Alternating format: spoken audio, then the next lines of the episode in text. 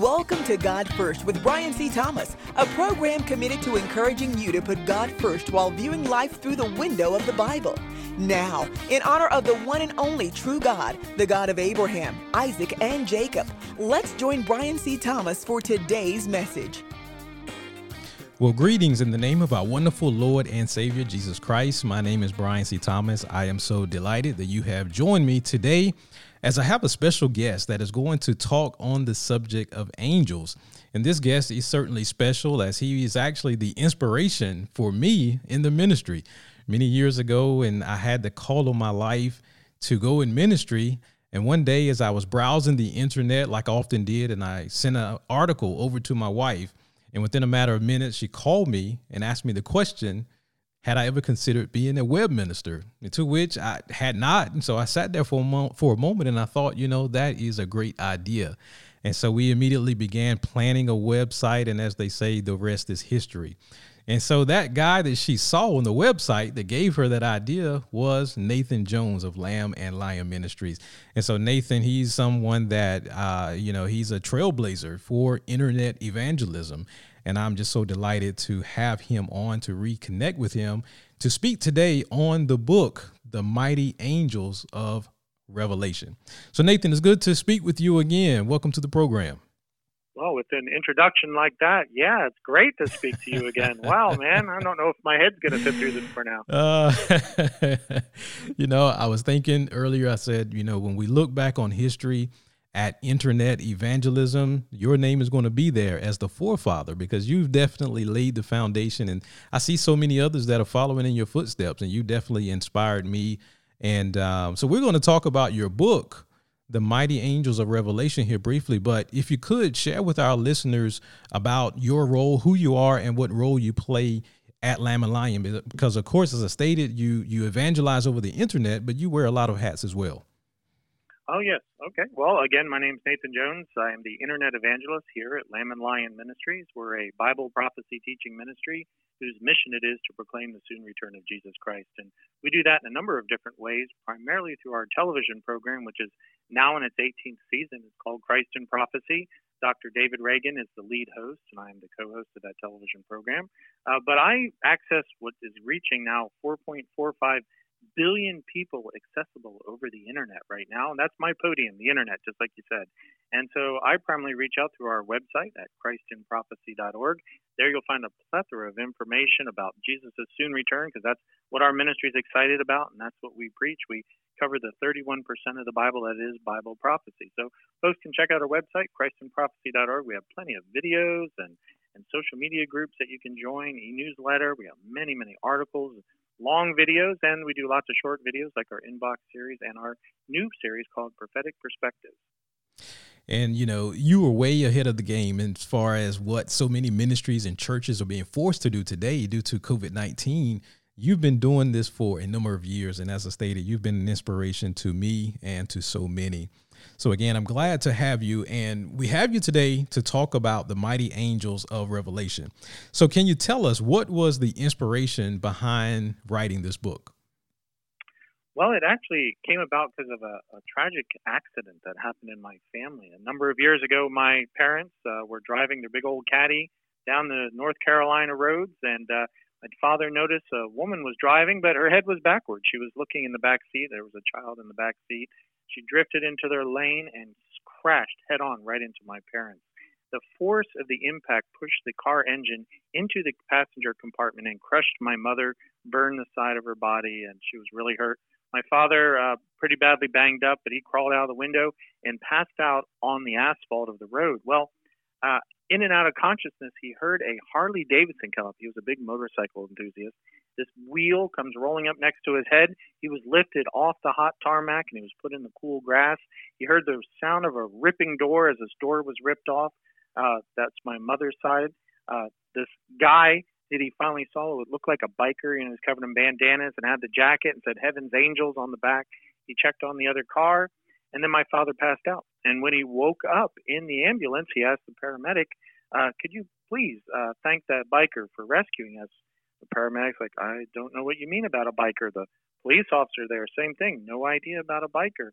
And to this day, my father was convinced that an angel came and had rescued them. Now, I remember when my father called me from the hospital that night and told me this, I was really skeptical. I was like, and I, I was surprised at my own skepticism. I mean, you hear about angels in the Old Testament, you hear about angels in the New Testament, but you kind of think, well, we have the Holy Spirit today. We don't need angels helping out. And so I talked to a good buddy of mine, Vic Batista, whom you know, and he and I do a weekly podcast called The Truth Will Set You Free. And I said, Vic, I want to learn more about angels. And he says, Well, why don't we teach through the book of Revelation? There are 72 angels or groups of angels found in the book of Revelation. And sure enough, we taught through it for a year, and then I blogged it, uh, through it for another year. And our founder here, Dr. Reagan, said to the two of us, why don't you guys put a book together on that very subject? And hence, that's what we did. It's called The Mighty Angels of Revelation. And it's the one thing I learned is that, yes, angels are indeed active in the world today.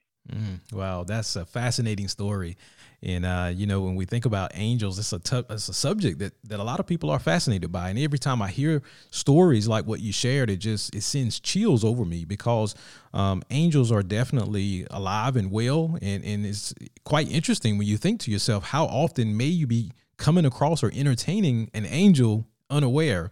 And so you touched on the group of angels. And one thing I did not know until you wrote this book is that you stated there are 72 different groups or classes of angels in Revelation. Is that correct? Correct. There are 108 references to angels. In the Hebrew, it's Malik or Greek, angelos, where we get the word angels. So that means messengers. And there's 176 references in the New Testament. So in the Bible, there are 284 references to angels, almost 300. And you'll find most of them in the book of Revelation, where apocalypsis or revelation means an unveiling. And here the Lord unveils the spirit world around us so we can see the spiritual warfare going on behind the scenes. And when he pulls off that veil, then you can see that angels are indeed hard at work in this day. Mm, yeah, that is quite interesting. Very, very interesting.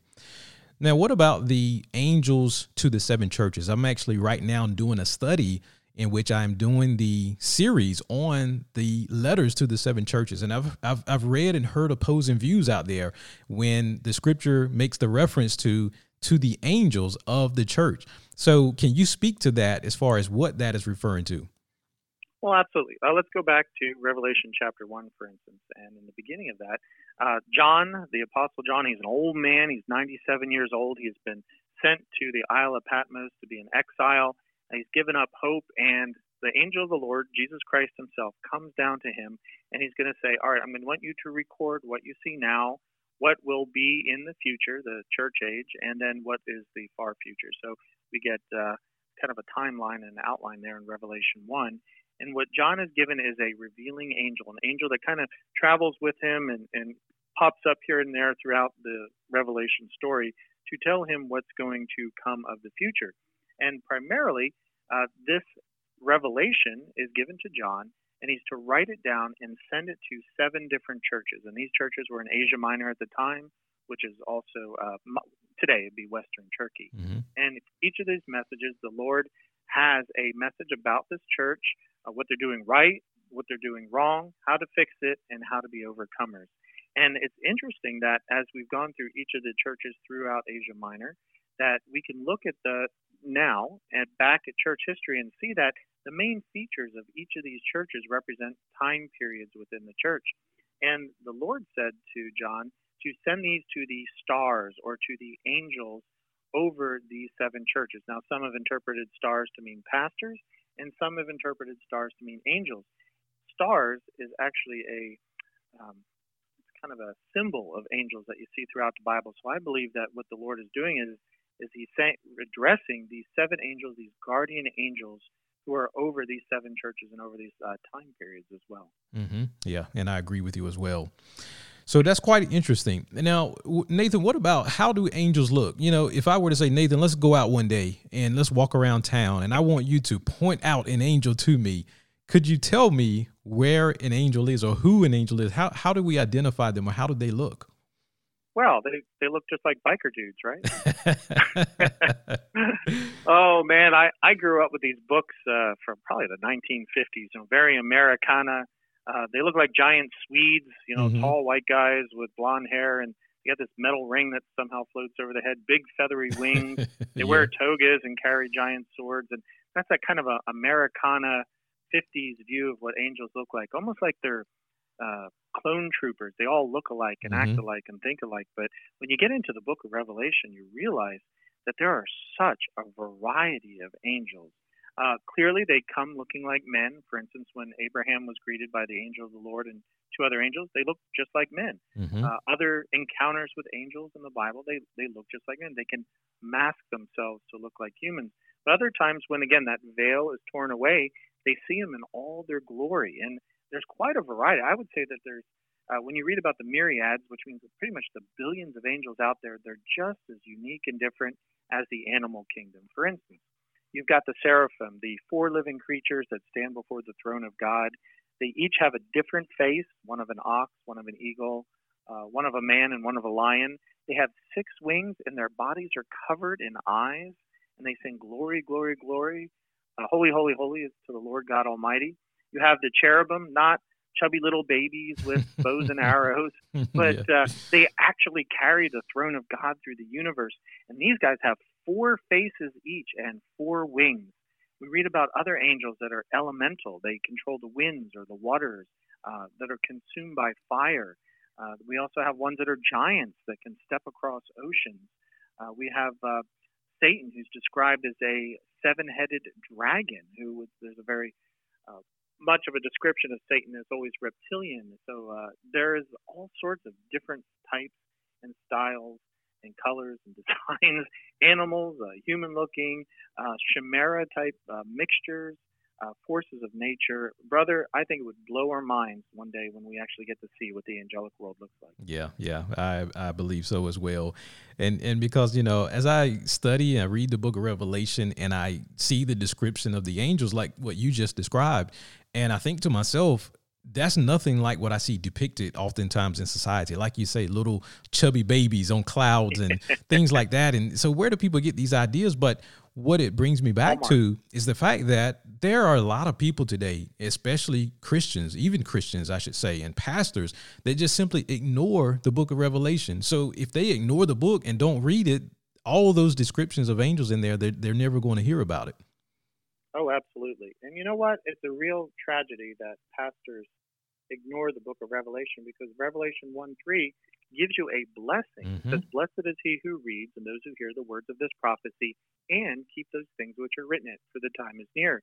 So you're guaranteed a blessing if you read the book of Revelation. So when pastors, and I don't blame them, it, it can be a scary book, uh, but if you follow the golden rule of interpretation, if the plain sense makes sense, look for no other sense lest you end up with nonsense. And unfortunately, a lot of people interpret the Bible that way and they end up with nonsense that scares people away from reading it. Of course, Revelation covers the seven year tribulation time period where God will pour out 21 judgments upon the world. And that can be scary reading as well. But uh, as you and I, I both know, Brian, that that's not the main story. The main story is Jesus victorious. That's right. Jesus returning to defeat evil, to set up his thousand year kingdom, and then on into the eternal state. Mhm. That's what the book of Revelation is about. That's what it's all about. Amen. Yeah. And I know God put a special burden or passion on my heart from from the time when I was a child for the book of Revelation. And so I have just dedicated in ministry to put an emphasis on it. No matter what message I'm teaching or preaching on, I try to get something in there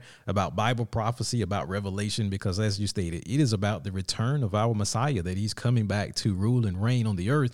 And as believers in Christ, as followers of Christ, we should all be excited about that and looking forward to it.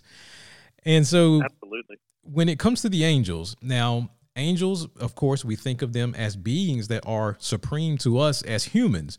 But First Corinthians chapter 6 verse 3 states, "Do you not know that we shall judge angels?" What can you say to that verse? Well, it's interesting. Before the cross, angels were called the sons of God. They were ranked higher than humanity. But when Jesus Christ died on the cross and provided salvation for the those creatures which were made in his image, humanity, then you see that term flipped. Then all of a sudden humans become the sons of God. We become higher ranked than the angels. We are servants with the Lord during this church age, but one day the Bible says that the those who are saved will rule and reign with Jesus Christ, not only over the nations of the world, but also over the angelic realm as well. And so it's fascinating that when it comes time for the great white throne judgment and uh, Satan is finally cast to hell and the demons are judged, then they will be judged not only by the Son of God, but by those who are saved as well. So, yes, at, at some point in time, all the horrors that have been unleashed by Satan and his demons upon the earth, and Satan's a real entity, he's not a, a idea about what evil is or a symbol or a representation. Jesus addresses him, you know, with personal pronouns. That we know then that someday Satan and the demons will finally meet their demise, and we will participate somehow in their judgment. So, mm. Yes, it's a totally reversal of power and authority. And Satan knows this. Uh, Satan knows that we will have a power of authority over him. And that's why he works so hard to rule over this world and force people to worship him, because in turn, we should all be worshiping God. Yes, yes. Amen. Amen. Well said. Well said. Now, you stated in your book that angels escort people that are saved when they die, meaning those who are born again believers in Jesus Christ, upon death, that angels escort those individuals to heaven. Can you speak to that? That's one of the many features that angels have. Uh, one of their jobs, you know, obviously being angelos or messengers, they are messengers, but they also serve other capacities. They're guardians, uh, as we saw with the angels of the seven churches. They are rescuers. Uh, they're sent to rescue people. Uh, they're warriors. They fight amongst uh, against Satan and his demons. They worship the Lord. We see so many times, like say for instance, uh, the shepherds saw the angels worshiping God. They can even be evangelists, like the gospel angel, which will go around the whole world and share the gospel during the tribulation time period. They're enforcers. They enforce God's will and God's law upon the earth. They serve the Lord and they serve His servants. And they also act as, believe it or not, executioners. They will be the ones to throw Satan into a pit, and then eventually those who are condemned into the lake of fire. But I love what you said too. They also happen to be escorts. Uh, one of the stories I included in my book, uh, page 21, is a, a Pastor Morgan was sharing stories from his church, and there was a woman who was on her deathbed, 95 years old. Her name was Agnes Frazier, and she was uh, quickly dying. And as she was coming in and out of consciousness, she asked the pastor, she said, Who are these men at the foot of my bed? Mm. And he looked around. He didn't see anybody, and he, he was kind of hesitant. He thought for a moment, and she, he asked her, "Well, can you describe them?" And she says, "Well, they're two men dressed in white from head to foot." And well, he didn't know what to say, so he said, "Well, tell them that you belong to Jesus." You know, she was real satisfied with that answer. Mm-hmm. She had a big smile on her face. She passed away, and he believed that those two angels were there. He couldn't see them, but she could, and they escorted her up into heaven. Wow. And there's uh, references in the Bible that say that the angels escort us to heaven. So that's the first thing we'll see when we'll die. That bright light that people talk about, that's the angelic world coming to take you to the uh, Jesus' feet. Wow, that is truly amazing. And it reminds me of, of my grandmother. She passed away in November. She was 98 oh. years old. And wow. matter of fact, she just would have had her 99th birthday on Mother's Day. And and wow. in the weeks preceding her her death, she would tell us about stories of where she went to a place and she smelled these flowers that had the most beautiful fragrance that she had ever smelled. And she was telling us about things that gave us an indication that she was already seeing something in the spirit world. And and it's just the thought of thinking that when she did pass away, and she passed away um, peacefully, right in the, the presence of the family, that angels came and escorted her into heaven. You know, it, wow. it just gives me so much comfort. Yeah, yeah, it's the, truly, truly amazing. The author who wrote the foreword to the book, Terry James, he's a prolific Bible prophecy teacher. He's with Rapture Ready. And I asked him to, if he would mind write the foreword because he himself had a near death experience. Matter of fact, he had three of them. He had a terrible uh, heart attack and he was coming in and out. And every time he closed his eyes and he'd see this light, he would see all these people, and I asked them, said, how old were they? He said, well, they look like they're in their 20s, maybe early 30s. And there was like a big family, and they were welcoming him, and he, they were engaged with him. And then he'd, you know, come back out and, and, and he, resuscitate him, and then he'd die again. And and he keeps repeating the story of how he, he would see these angelic-looking faces all welcoming and bringing him to heaven. And you know, some obviously back to death stories you got to wonder, but uh, Terry is a solid doctrinally, and mm-hmm. he's not easily fooled, or and uh, that's his story, and I believe it.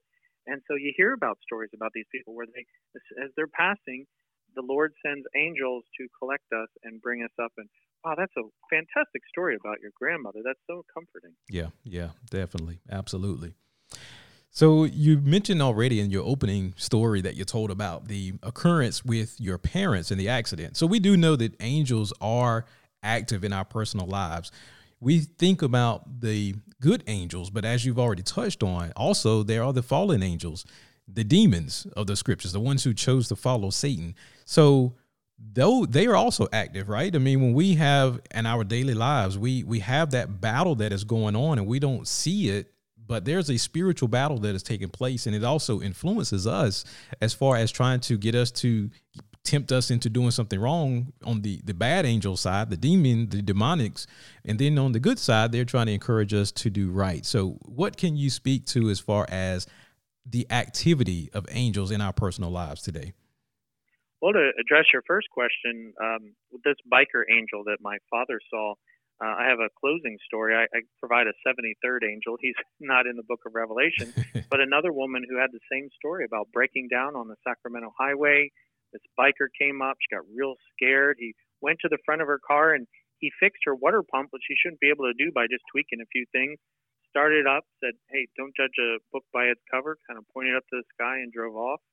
And ever since I released this book a few months ago, I've had many people write into the ministry and say, "Hey, you know, a biker stopped and helped me here, and a biker stopped and helped this person there." And either we've got very, very friendly, very competent mechanic bikers out there, and I'm sure we do. but this biker angel seems to be showing up in a lot of people's lives. Wow. And so the Lord definitely has His angelic servants helping. But at the same time, we also have a demonic world. And going back to Isaiah and other chapters in the Bible, we learn that that Satan was the greatest of the created of angels, more powerful even than Michael, it would seem, the archangel. Mm-hmm. And he was reptilian in form, it would appear, maybe like the seraphim. And he was in charge of leading the worship in heaven, and he was God's guardian angel, so to speak, over the throne. And he started envying Jesus, eh, or excuse me, the Trinity, Jesus, Father, Son, Holy Spirit, and wanting the worship for himself. Well, uh, that's where we see sin enter pride and envy. Satan leads a third of the angels, corrupts them, and has them try to overthrow God. Now, in comparison between God and Satan, there's no comparison. Easy enough, can be easily defeated, and that's what happened. Michael and the archangels warred against Satan and his demons and cast them to earth. And when he cast them to the earth, he disembodied them so that they became wandering spirits. And then he also divided another group and kept them in what's called the bottomless pit. It's a place called Hades, where uh, the dead who are not without Christ go. And this pit separates two divisions. We read in Luke 21, uh, excuse me, Luke 12, about the angels and the demons. Uh, the demons are cast there and they wait until the tribulation time period when they will be released to inflict upon the world. So the, the angelic realm, the demonic realm, is divided into two. And on this earth, then Satan prowls around like a roaring lion. He's got his demonic realm kind of organized on a hierarchy structure, very similar to military, just like the angels are. And they are behind many of the principalities and powers and authorities, human governments that are today. A lot of the battles we're seeing, say, with in government or with Planned Parenthood or other evil organizations, mm-hmm. it, you can be sure that there's demons of various levels working in the background. And so, yeah, that that was my skepticism at first, but as I studied the Bible more, I realized that how much God uses angels to get his work done. Likewise, Satan the demons who want worship from man spend all their time working towards Satan's goal of creating a global government, a global system, a global religion that has him at the center. Mm-hmm. Yeah. And as you were speaking, a couple of things came to mind. And one is for anyone, if you have any doubts about angels and in the demonic world and spiritual warfare taking place. I think about the story in the book of Daniel when Daniel was praying for the nation of Israel. And when the ga- the angel Gabriel arrived, he told Daniel, "I've been trying to reach you," and I think he said I was held up for about thirty days. Um, and he said because the the prince of Persia with, withstood me. So he was in a battle, and you, you picture like a wrestling match, a hand to hand combat going on in the spiritual world. And he said that, well, he did not overcome until he called in reinforcement of another angel. Yeah. And so we see it taking place. I mean, the Bible makes it very clear that it's happening, and we, we just don't see it in our human nature. Um, and then another thing on the other side, as far as when I think about good angels, and I'd heard many stories in my life of people telling of about angels that entertain children.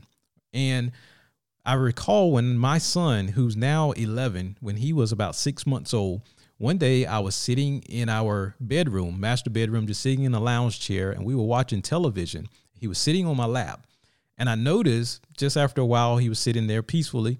I noticed he was looking off into the, the distance, sort of like towards the corner of the room next to the, the dresser, sort of down towards the floor. And so I looked to see what he was looking at, and I didn't see anything. And so I looked back at him, and he sort of chuckled. And so I looked back again to see what what was there, and there was nothing there. And then I looked back at him, and he chuckled some more. And so he went through a, several minutes in where he kind of chuckled for a while, then he would stop, and I knew he saw something. And the thought came to me: he sees an angel. An angel is entertaining him. And so I do believe that happens uh, with with little children, with babies, and and again, even with adults, that we have interaction with angels, and it's definitely something that is real. Bible references a lot of sto- uh, times about uh, guardian angels or angels over children. Mm-hmm. One of the stories I included in my book was about two young girls who were walking down a road, and all of a sudden, one of the girls froze. It's like a hand had grabbed her back of her shirt and held her tight, and she said she couldn't move. But her other friend kept walking and walked out into the street, got hit by a truck, and died. Wow. And it was like that. That story kind of blew my mind because here the Lord wanted one particular child to survive, and the other one was ready to be called home to be with him. Mm-hmm. And we can't understand the mind of God or what his plan is or why he would let one die and one live. But uh, there are so many stories like that out there of, of angels there, yet be guardian. Now, as parents, we know that it's amazing our kids don't all die pretty young, right? I mean, yeah. they do a lot of stupid things, and we rescue them all the time, and we need angels to help us out because, uh, yeah, yeah, right. they do a lot of and then they get older and then they wreck your car like my son did and they survive. And uh, so yes the angels are there. Who knows how many times angels have been there to protect us or or guide us in, in times that we wouldn't even know it. Mm-hmm. and uh, i think someday when we're in heaven hopefully they'll come and introduce themselves like you remember when you did that uh, you were going to die. So uh, yeah i yeah. helped you out there you know. Now what about when it so when it comes to the angels how much power do they have? I mean can angels actually control or affect the weather? Oh absolutely. Uh, we read in revelation about the wind angel. There's four of them mm-hmm. and they control the winds around the earth. So when we hear about all this global warming or global cooling or whatever the fad is of that month then yeah, that we don't need to be worried about the the um, weather because the Lord controls the weather through His angels. It's a they're kind of like God's EPA. They control the weather. We talk read about water angels, how angels control the waters of this world. Uh, there's the sun angel. I refer later. He comes out of the sun like fire, and so again, that blows my mind about what an angel looks like. My illustrator, who uh, Stevens, who I hired to draw 12 of the angels as the book of Revelation described, did a fantastic job drawing the sun angel as the sun angel calls the carrion birds of the earth to come and prepare to feast at the battle of Armageddon. And uh, so, yeah, there's so many different varieties of, of angels that are ministering not only to humanity and the animal kind, but they also control the, the earth, like almost like the earth is a big factory, and the angels are the workers in the factory that keep it going. Mm. Very interesting. You know, this is a topic that I could go on talking with you for hours about. Um, oh, yeah. But we're going to wrap it up here with this question, and then you can share with our listeners how they can find your book. Does God okay. have an angel that is the protector or overseer of the nation of Israel? Absolutely. We read about Michael, the archangel himself, is the protector over Israel. And you just talk to any Israeli who's fought in a battle and watch missiles turn weird or that they were shot at multiple times and missed, or the death toll was always one Israeli to 10 whomever Arab nation was attacking them at the time. Miraculous, miraculous, miraculous protection of Israel. Even fact in 1948, when all the Arab nations came against Israel, which were a bunch of kibbutz workers at the time, and they held off all those armies. Or we read about in Ezekiel 38 and 39 how God Himself will step in and stop Russia and the Islamic armies from totally annihilating Israel, which is a future prophecy, but I don't think too far off. And so again and again, we know that the Lord uses his uses the top angel, Michael, the archangel himself, is the defender of Israel. Mm-hmm. Yeah, I've seen documentaries about the wars of Israel, and we're not talking about things that were back in the Bible days, and I, and I don't say that to dismiss it, but sometimes you know people have the mindset of, well, yeah, that stuff happened way back then, but there are documentaries of, like you said, in 1948 wars and the War of 1967, where the the soldiers speak of miraculous things happening, and the only explanation is you know that God is behind it and that He has His angels there protecting the nation of Israel. Absolutely. So, Nathan, again, this is just a fascinating topic. And I know in this short time that you've spoken with us, we've just scratched the surface. And so, people are going to want to know more about this. So, share with our listeners, if you will, about how they can find this book so they can find out more about the mighty angels of Revelation. Oh, certainly. Uh, you can find the Mighty Angels of Revelation. It's on our website at christinprophecy.org. Just click store, it's right in there. Folks can also go to Amazon. You can get the Kindle version or the Barnes & Noble has a Nook version as well if you prefer uh, to read it on your tablet. All right, amen. Well, Nathan, again, it's always good to speak with you. Thank you so much for sharing this word with our listeners today. And I know that so many will be blessed by it. And to our listeners, please come back and join us again next week, where we encourage you to put God first while viewing life through the window of the Bible. Until then, remember to pray for the peace of Jerusalem, bless God's great nation of Israel, and to the only wise God be glory through Jesus Christ forever. Amen.